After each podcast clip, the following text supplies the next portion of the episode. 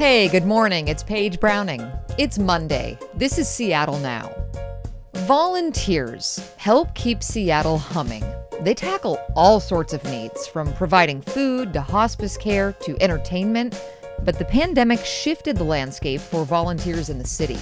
I'll hear from some volunteers alongside leaders with Books to Prisoners and Real Change on how they've adapted since the pandemic. But first, let's get you caught up. Protesters will gather in front of the King County Jail in downtown Seattle today. They're pushing for the jail's closure and calling attention to a man's death after he was held face down on a cell floor by jail guards. And just on Friday, the ACLU of Washington filed a lawsuit against King County over the conditions in the downtown jail. Six people died last year in jail custody or after being transferred from the jail to a hospital, according to the Seattle Times. The lawsuit alleges that county officials have breached a settlement agreement that requires adequate staffing and access to medical care for those held.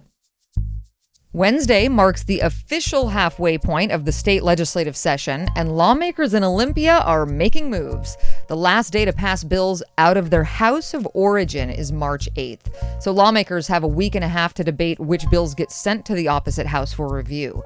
It'll be the first time since the pandemic started that a lot of lawmakers will be back on the floor full time. More formal budget proposals are expected later in March.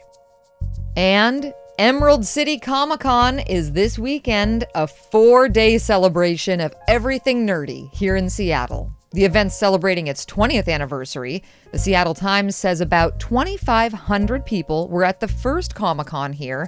This year, the estimate's for 75,000 people getting their geek on with cosplay, anime, games, and more at the Seattle Convention Center's new Summit building.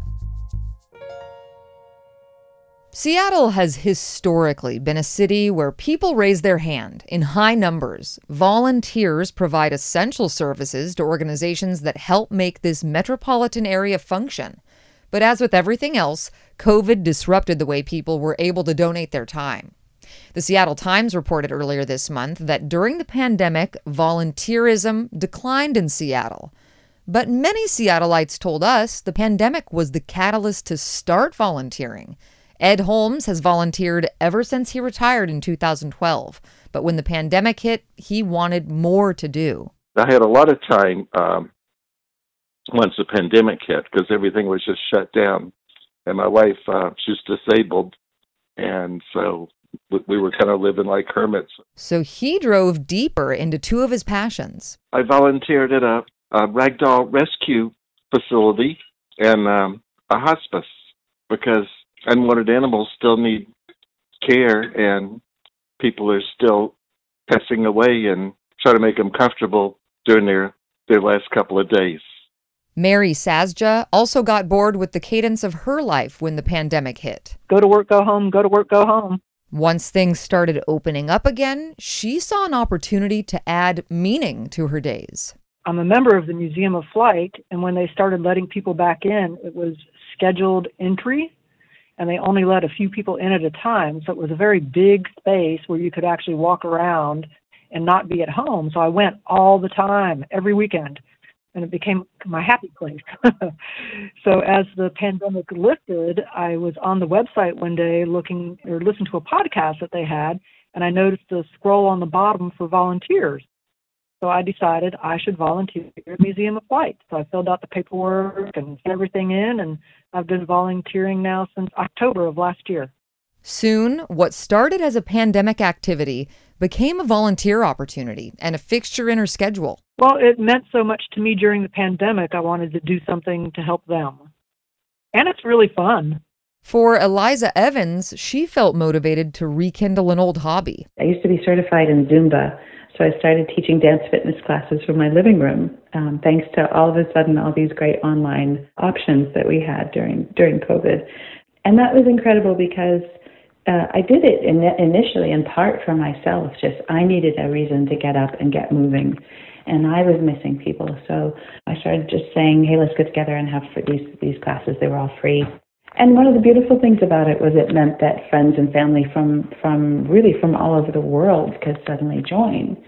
Um, I, had, I had friends from England and a, a cousin in New York who I barely communicate with normally, but we were all connected a couple of days a week, uh, dancing together, laughing together. And that, I think that made a huge difference for all of us. For a lot of Seattleites, volunteering is fun and meaningful and a break from boredom. And while volunteers keep showing up, organizations are finding different ways to utilize them. That's the case for Books to Prisoners, based in Seattle.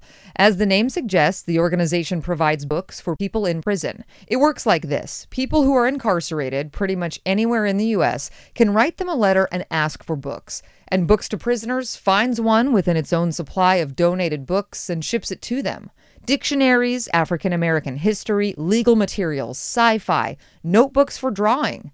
And who's filling the roughly 1,000 book requests they get each month? Volunteers. You never know what you're going to see when you open up the letter. You can get something incredibly basic, such as you know someone saying, "Send me books." Well, great, that's easy. I can. We've got we lots got, of books. We've got those. we can send those, no problem. To people who will write an, an incredibly detailed letter with author, title, ISBN number, date, hmm. edition, things like that. Andy Chan is the secretary of the board of directors at Books to Prisoners. He says the mission never wavered for them, but it was a different operation a few years ago. Pre pandemic, it was entirely drop in, so we would never know from shift to shift whether one person was going to show up or 10 or 15. We had a basketball team show up one time. And literally, literally, a basketball team came in. I mean, we, we sort of. Um, oh gosh, we were very laissez-faire, certainly in the pre-pandemic era, to say that you know people could just come in and you know they, people might show up for a single shift and then never show up back again. That laissez-faire approach didn't work during the pandemic when offices shut down and all kinds of work went virtual. Andy says requests for books kept coming. We decided, well, this is unsustainable. There's just no way that we can keep up yeah. with this small number of people. So we developed a kind of a bubble crew format in which each key holder uh, paired up with two, I think two to three other people, and and said to these folks, if you think that you are going to be able to commit to volunteer every week for as long as the pandemic goes, then mm-hmm. then sort of we will be a a bubble about 200 people made up those bubbles of volunteers, half the number of their pre pandemic volunteer list. But it really kept quite low in comparison to the pre-pandemic level and yet the number of hours that were being provided by the volunteers is is essentially the is the same in 2022 as it was in 2019 so we have we have uh, half the volunteers, but they're providing exactly the same number of volunteer hours. How are fewer volunteers responding to the same demand for books? A key element asking them to commit to days now instead of using a drop in format. I think the sign up is is is a big thing. It, it really sort of like crystallizes with people. Well, I'm I'm making a commitment here. As a volunteer driven organization, I can imagine you think uh, a leader might think I I don't want to require much of my volunteers. I you know they're not getting paid, they're not getting um, any financial benefit from this. I want to make it easy.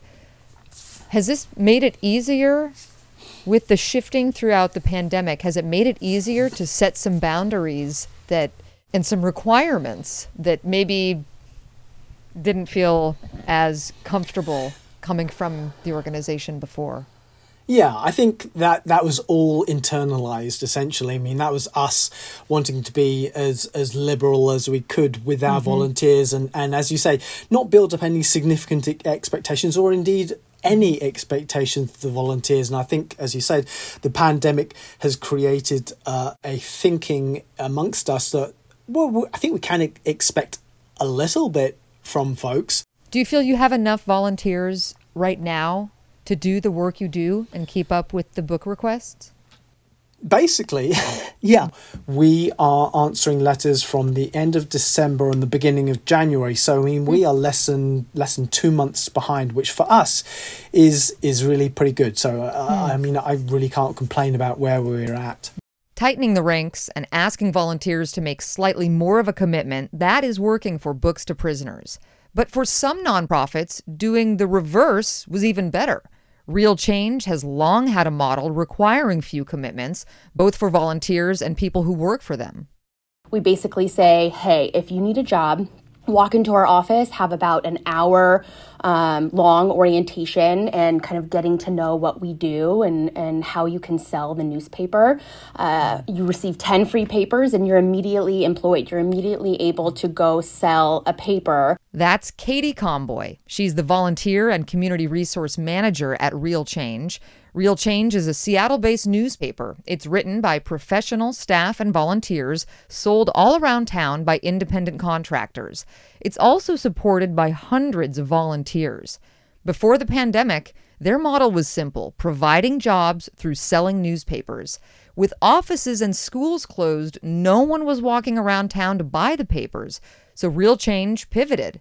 They started making hygiene kits, meal packages, and other resources to give to the people that otherwise would be making money selling the paper. And so our job became, as volunteers, what can we provide that would substitute um, what vendors would typically be spending their income on? So uh, we created the room I'm in now, actually, it's our meeting room, but it transformed into a community resource center, a food and hygiene center. Mm. We had volunteers sewing face masks, and this is an, on a national level also, which wasn't something we were doing pre pandemic. We were hmm. working mm. only and exclusively, really, with very local volunteers. And so now, even though their the income is is increasing and we're getting back to that new normal and, and gaining momentum, we're still providing lunches every single week mm. um, to kind of ease that burden, uh, especially with just all that COVID has left us. Wow, dealing with. It's so interesting the ways that you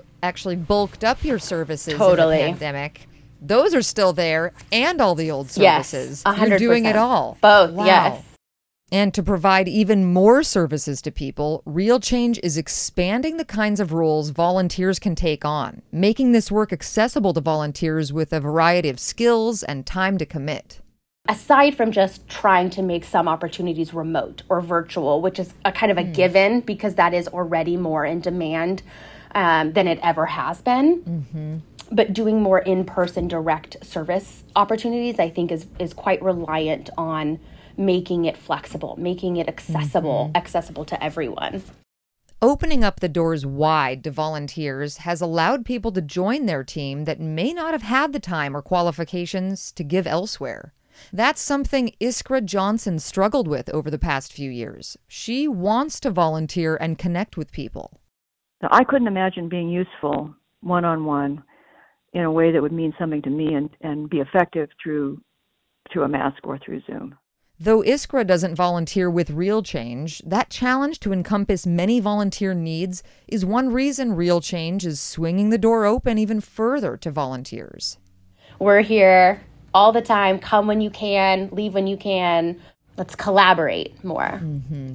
COVID disrupted so many aspects of life. And for people like Mary, the Museum of Flight volunteer, the pandemic finally inspired her to take the plunge. I mean, I always thought I should volunteer, but I never really got off my butt to do it. And, you know, thanks to COVID, I did. Thanks for listening to Seattle Now. Today's episode was produced by Brooklyn Jamerson Flowers. The show's also produced by Caroline Chamberlain Gomez, Clare McGrane, Vaughn Jones, Brandy Fullwood, and Jenny Cecil Moore. Matt Jorgensen does our theme music. Seattle Now and KUOW Public Radio are members of the NPR network. It's an independent coalition of public media podcasters. You can find more shows in the network wherever you get your podcasts. I'm Paige Browning. We'll see you tomorrow. Thank you.